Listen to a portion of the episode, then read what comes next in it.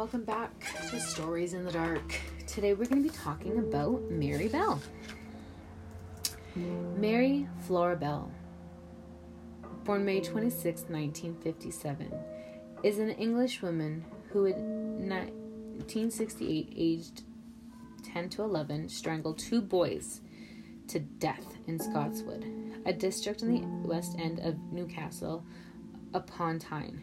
She was convicted in December 1968 of the manslaughter of Martin Brown, age 4, and Brian Howe, aged 3. Oh. Since her release from prison in 1980, she has lived under a series of aliases. Her identity has been protected by a court order, which has also been extended to protect the identity of her daughter. Jesus, fuck. In 1998, Bell collaborated with Gitta Sereny on an account of her life, in which she details the abuse she suffered as a child at the hands of her prostitute mother and her clients. Bell's mother, Betty McCrickett, was a sex worker who was often absent from the family home traveling to Glasgow to work. Mary, nicknamed May, was the first child born when Betty was 17 years old. It has never been known who Mary's biological father was. For most of her life, she believed it to be Billy Bell, a habitual criminal who was later arrested on, for armed robbery, but she already a baby when Mill married her mother. Independent accounts from family members strongly suggested that Betty had more than once attempted to kill Mary and make her death look accidental during her first few years of her life. Her family was suspicious when Mary fell from a window and when she accidentally consumed sleeping pills. Jesus. On one such occasion, an independent witness saw Betty giving the pills to her daughter as sweets. Nice.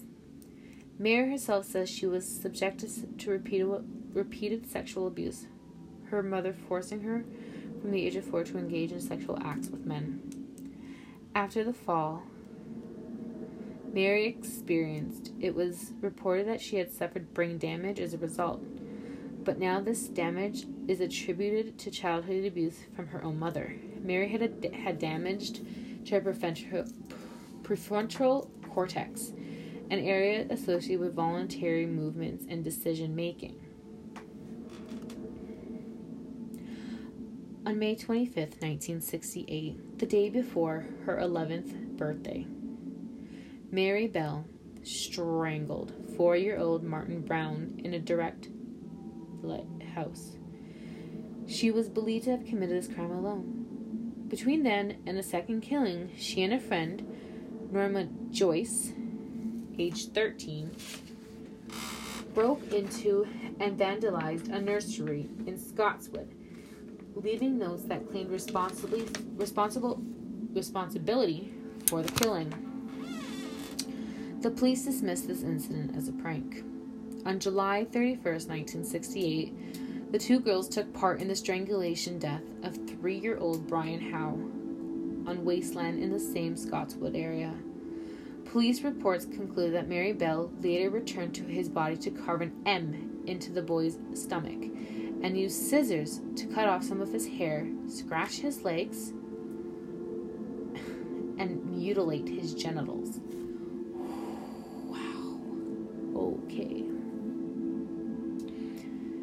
Okay. That's a, that's disturbing.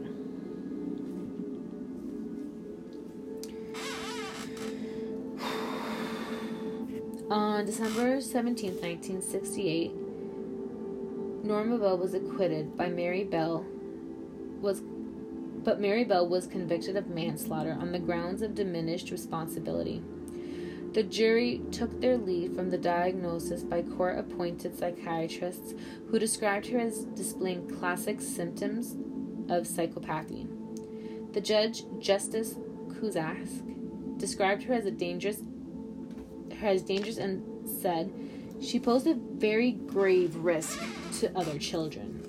She was sentenced to be detained at Her Majesty's pleasure, effectively an indefinite sentence of imprisonment. She was initially sent to Red Bank Secure Unit in Newton Le Willows, Lancashire, the same facility that would house Jon Venables and James Bulger's killers 25 years later. After her conviction, Bell was focus was the focus of a great deal of attention from the British press and also from the German magazine Stern. Her mother repeatedly sold stories about her to the press and often gave reporters writings she claimed to be by her daughter. Bell herself made headlines in September 1977 when she briefly escaped from Moor Court Open Prison, where she had been held since her transfer from a young offenders institution to an adult prison a year earlier. Her penalty for this was a loss of prison privileges for 28 days. Oh no. For a time, Bell also lived in a girls' remand home at Cumberlow Lodge in South Norwood in a house built by Victorian inventor William Stanley. I can't.